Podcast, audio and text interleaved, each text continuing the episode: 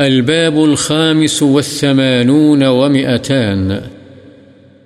باب كراهة عودة الإنسان في هبة لم يسلمها إلى الموهوب له، وفي هبة وهبها لولده، وسلمها أو لم يسلمها، وكراهة شرائه شيئا تصدق به من الذي تصدق عليه أو أخرجه عن زكاة أو كفارة ونحوها، ولا بأس بشرائه من شخص آخر قد انتقل إليه.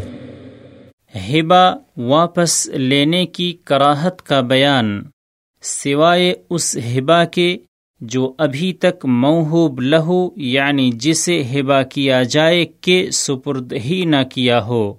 اور سوائے اس ہبا کے جو اپنی اولاد کو دیا ہو، اسے سپرد کر دیا ہو یا ابھی نہ کیا ہو، اور اس شخص سے صدقہ کی ہوئی چیز خریدنے کی کراہت کا بیان جس پر صدقہ کیا ہو یا اسے بطور زکوٰۃ اور کفارہ وغیرہ کے نکالا ہو۔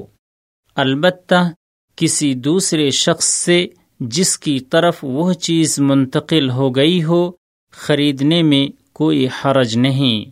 وعن ابن عباس رضی اللہ عنہ أن رسول الله صلى الله عليه وسلم قال الذي يعود في هبته كالكلب الذي يرجع في قيئه متفق عليه وفي رواية مثل الذي يرجع في صدقته كمثل الكلب يقيء ثم يعود في قيئه فيأكله. وفي رواية العائد في هبته كالعائد في قيئه. حضرت ابن عباس رضی اللہ عنہما سے روایت ہے، بے شک رسول اللہ صلی اللہ علیہ وسلم نے فرمایا جو شخص اپنے ہبے کو واپس لیتا ہے، وہ اس کتے کی طرح ہے جو قے کر کے اپنی قے کو چاٹتا ہے۔ بخاری و مسلم۔